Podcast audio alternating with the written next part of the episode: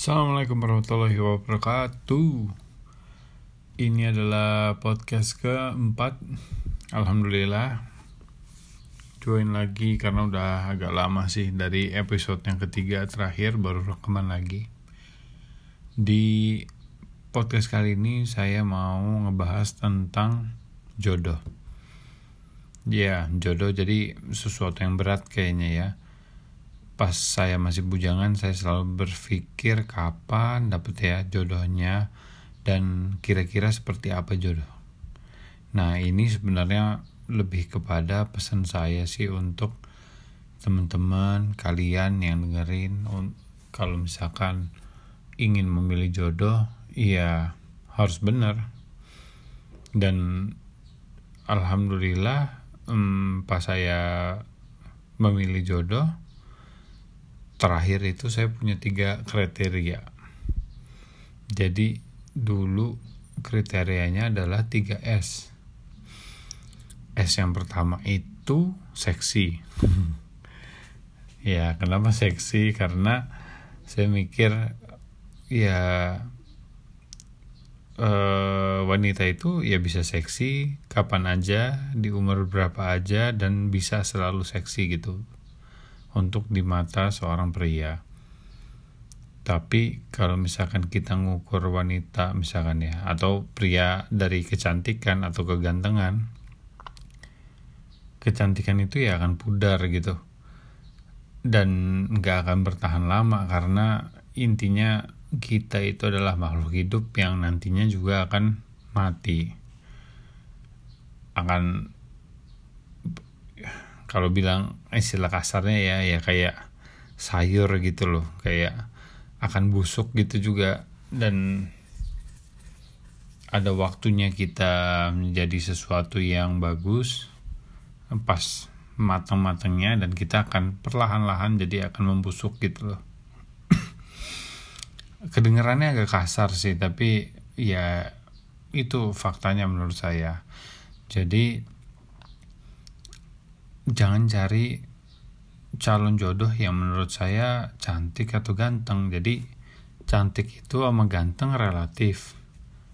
Ya kan? Kata-kata orang tuh relatif. Ya menurut saya eh, cari orang yang memang bisa membuat kalian itu ter apa ya eh, tertarik sama dia berulang-ulang kali mau di ber, apa mau dia di umur berapapun ya jadi long lasting kayak gitu. Nah itu pertama kriteria saya. Yang kedua smart. Nah smart di sini saya kemarin mikir itu adalah harus pinter. Nah pinter ini bukan pinter secara akademis ya. Ya maksudnya pinter akademis juga boleh kalian cari jodoh yang lulusan S3 apa bidang apa jurusan apa bebas. Tapi dalam kriteria saya sih saya lebih pengen orangnya ini pinter untuk menjadi istri dan ibu.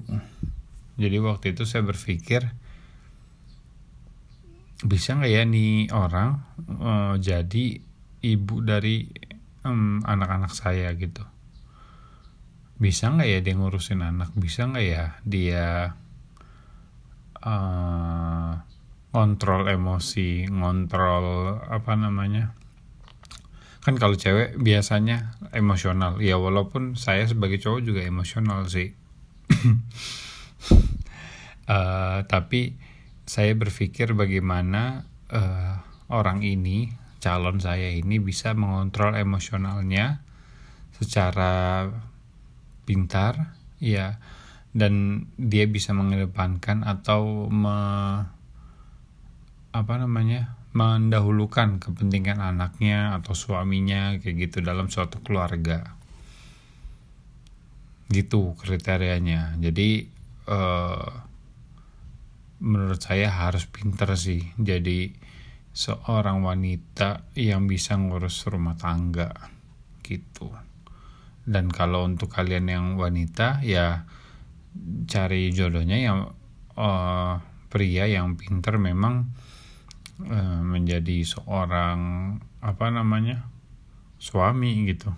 Kalau misalkan nah, gini gini menarik nih. Uh, saya akan tadinya mau bilang uh, seseorang yang pinter menjadi bapak. Tapi nggak ada juga ternyata orang yang pinter menjadi bapak dan ibu karena nggak pernah diajarin gitu. Saya begitu nikah sama istri saya tiba-tiba alhamdulillah dikaruniai seorang anak langsung hamil. Cespleng deh pokoknya alhamdulillah langsung. Jadi kita masih belajar menjadi suami istri eh tiba-tiba langsung belajar lagi menjadi seorang bapak dan ibu. Nah artinya mm, bukannya kita harus cari jodoh yang tiba-tiba langsung uh, wah pinter banget nih dia jadi ibu gitu atau jadi istri. Enggak tapi orang yang bisa uh, apa namanya berjuang atau mau belajar menjadi seorang istri dan menjadi seorang ibu gitu. Nah ya kalian pasti bisa melihat uh, orang ini mau belajar atau enggak di dalam diri seseorang. Dan itu menurut saya standarnya beda-beda ya. Kalau saya sama hmm, orang lain pasti standarnya itu akan beda gitu. Karena uh, karakteristik orang kan beda-beda ya mendidik anak terus apa nilai-nilai yang uh, kita pegang.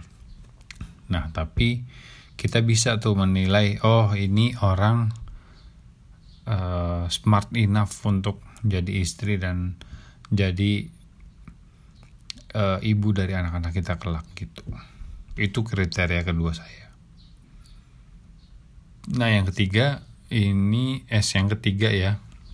Soleha. Ya ternyata ini uh, kriteria yang terakhir tapi yang paling penting menurut saya.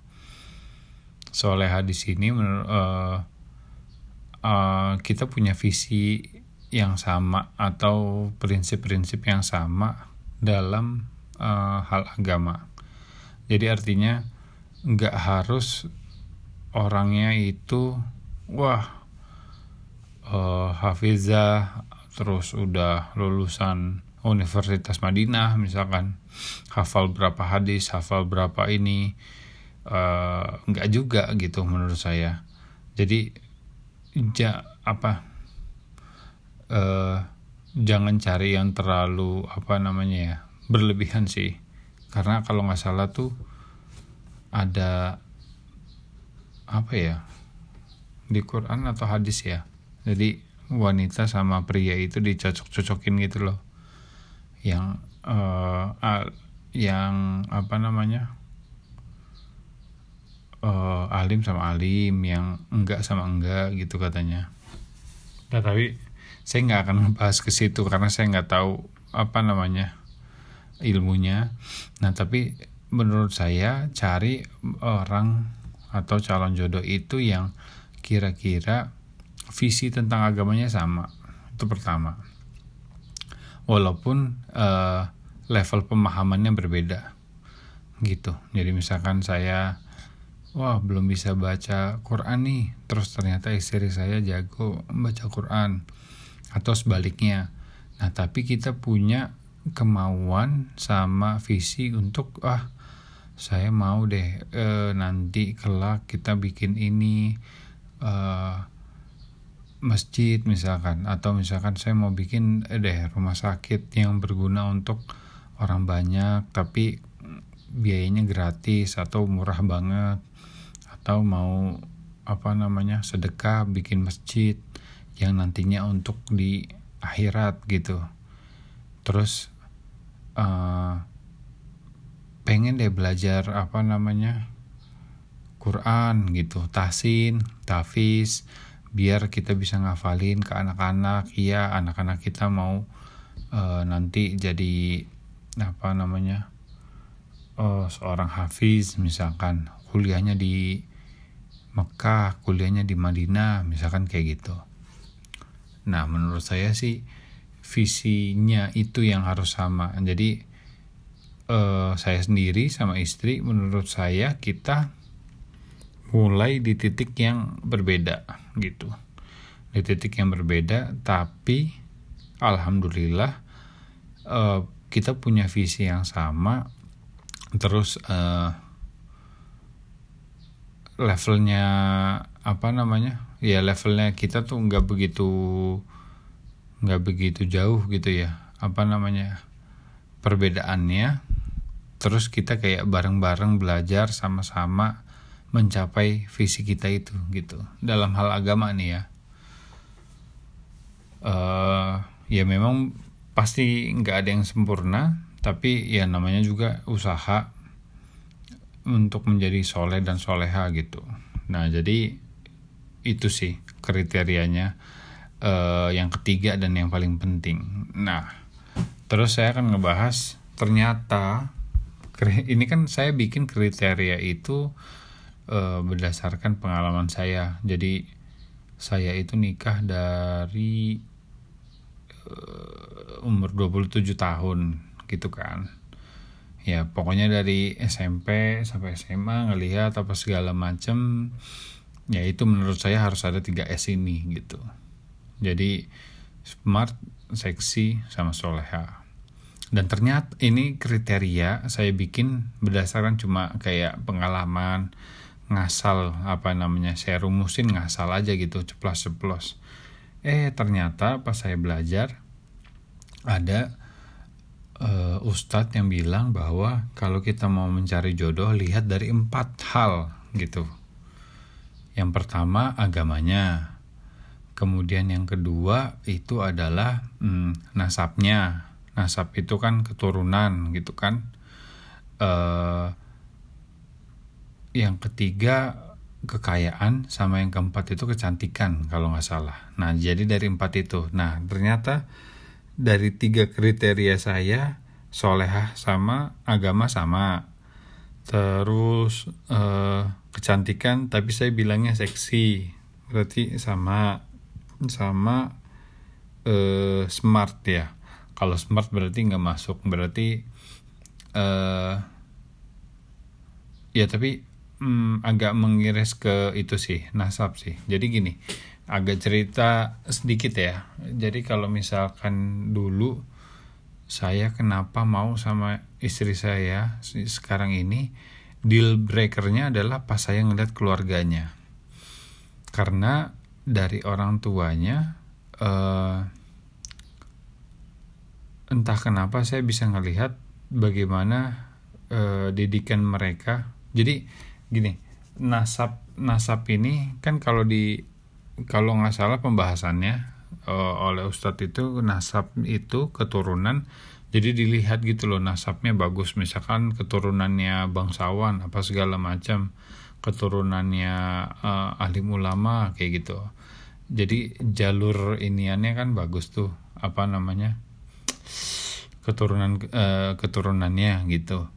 Nah tapi uh, saya nggak ngeliat itunya sih. Karena kalau ngelihat keturunan istri saya yang sekarang uh, dia itu keturunan apa ya? Jadinya suku suku ya kalau di kita kali ya. Suku ini Betawi sama Sunda.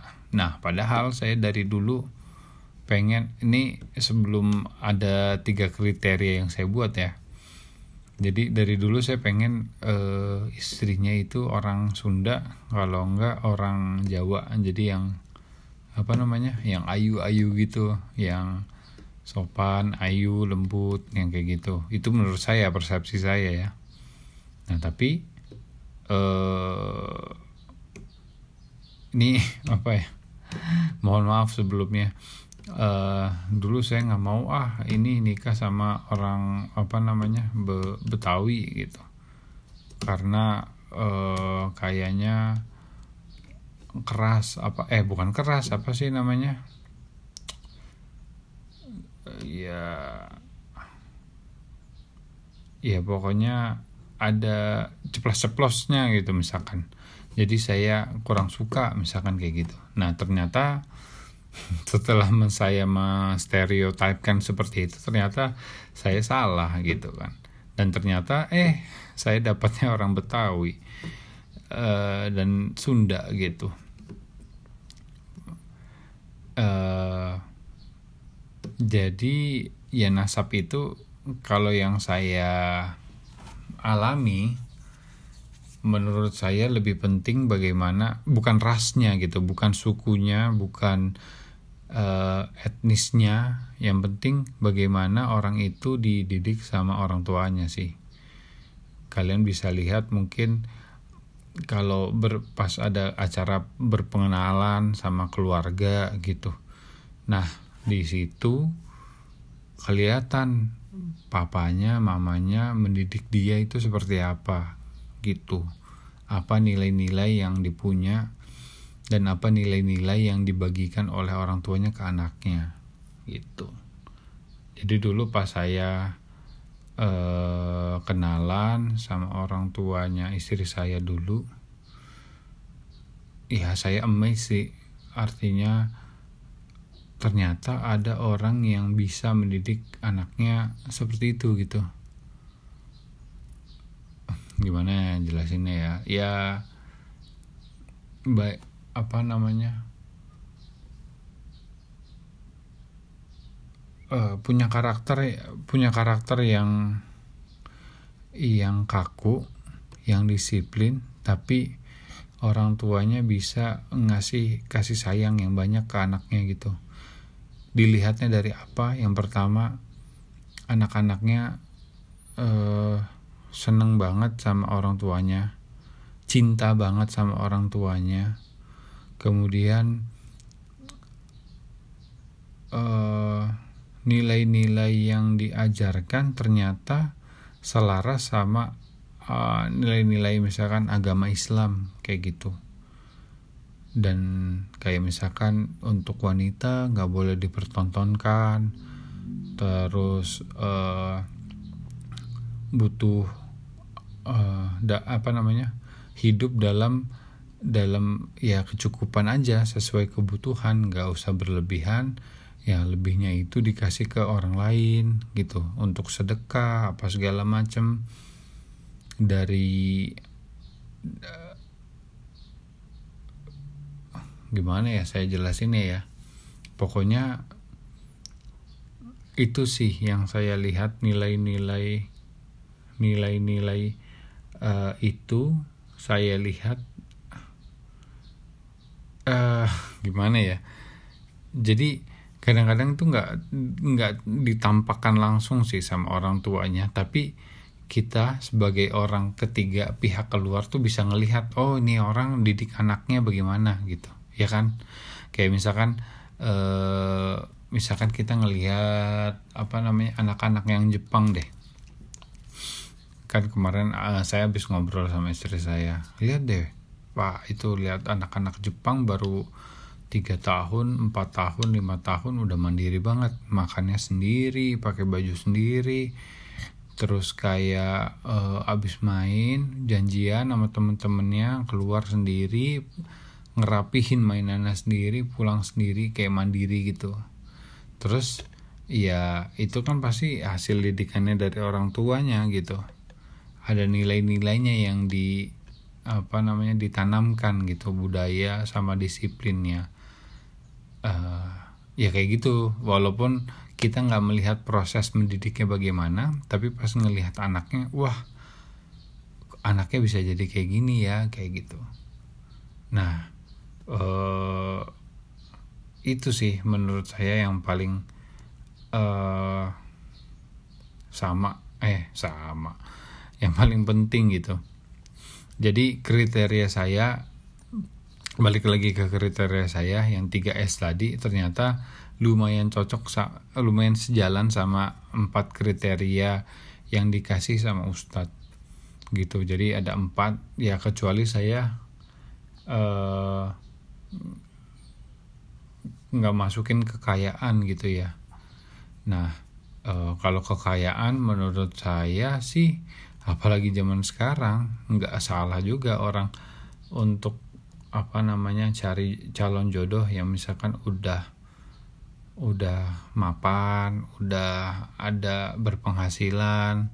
Ya karena ya karena kita mikirnya gini aja. Kalau misalkan udah ber, udah berpenghasilan udah mapan sendiri ya enak gitu. Apa namanya uh, hidupnya akan lebih akan lebih ringan yang pertama menurut saya. Apalagi nanti dari sebuah keluarga kecil suami istri jadi punya anak terus nanti ada tanggungan lagi kayak gitu. Itu akan uh, bisa dilalui dengan lebih mudah. Tapi nggak nggak ini ya nggak rumus pasti ya. Lebih mudah belum tentu lebih bahagia juga gitu terus ya kalau misalkan ada kekayaan ya menurut saya mereka punya privilege lebih untuk uh, membantu orang lain sih. Sedekah terus ngebantuin mertuanya ngebantuin orang tuanya ngebantuin saudara itu sih. Itu yang saya lihat. Jadi hmm, itu dia. Mungkin kalian bisa kombinasiin kriteria yang saya bikin sama empat kriteria yang tadi. Dan semoga yang belum punya jodoh segera didekatkan sama jodohnya. Dan jangan lupa banyak berdoa biar nggak salah milih jodoh. Karena kalau salah milih jodoh repot. Iya repot sih. Apalagi udah punya anak atau segala macem tiba-tiba nggak pas. Dan iya satu lagi jadi walaupun jodohnya udah memilih eh memiliki empat kriteria tadi atau tiga kriteria yang saya bikin ya jangan lupa sih uh, kalau misalkan cari jodoh itu diniatkan untuk ibadah karena Allah Subhanahu wa taala. Kenapa? Karena menurut saya banyak hmm, pernikahan misalkan wah uh, yang kandas gitu ya di tengah jalan ya karena niatnya itu udah beda gitu. Kalau niat niatnya cuma cari jodoh doang eh cari cari istri buat yang tadi tuh cuma kekayaannya doang hancur nanti rumah tangganya. Kalau dia nanti udah nggak kaya kelar Terus kalau tadi dia nyari untuk kecantikannya doang, begitu udah peyot, tinggalin, cari istri yang baru atau suami yang baru. Terus kalau cari uh, apa namanya uh, nasab atau keturunan, nah begitu banyak banget kan cerita-cerita percintaan yang nggak uh, disetujuin karena nasabnya direndahkan apa segala macem. Kalau cuma kita mencari nasab uh, atau keturunan-keturunan doang kelar sih menurut saya. Uh, entah bisa jadi pas saat pernikahan istrinya misalkan wah menderita banget. Misalkan dipaksain gitu etnis ini sama etnis B. Uh, orang tuanya maunya uh, etnis A gitu tapi anaknya ya udah nggak apa-apa saya mau nikah sama etnis B. Terus tiba-tiba mereka menikah terus istrinya karena dia etnis B didiskriminasi sama orang tuanya yang mau uh, nikah dengan etnis A gitu misalkan. Jadi kayak hidup dalam apa namanya sinetron gitu ada ibu tirinya apa segala macam gitu. Dan itu nggak enak. Makanya dari empat kriteria tadi atau tiga kriteria saya yang paling penting sih agamanya atau solehah. Gitu. Kalau misalkan nih agamanya bagus walaupun semuanya nggak ada apa namanya nggak kaya nggak cantik nggak keturunannya nggak jelas misalkan. Tapi masih ada jaminannya gitu loh. Masih ada jaminannya di hari akhir. Gitu dan ya itu harus nikah nikah karena nikah karena Allah dan nikah karena untuk ibadah. Karena nikah itu melengkapkan setengah agama kita yang saya baca. Gitu. Dan karena mau secantik apa pun mau sekaya apa pun mau sebagus apa pun nasabnya si calon jodoh kita dan mau sebagus apa pun agamanya pasti dalam pernikahan itu ya pasti akan ada cekcok ada masalah ada ujian. Gitu. Jadi kalau misalkan ya apa namanya ya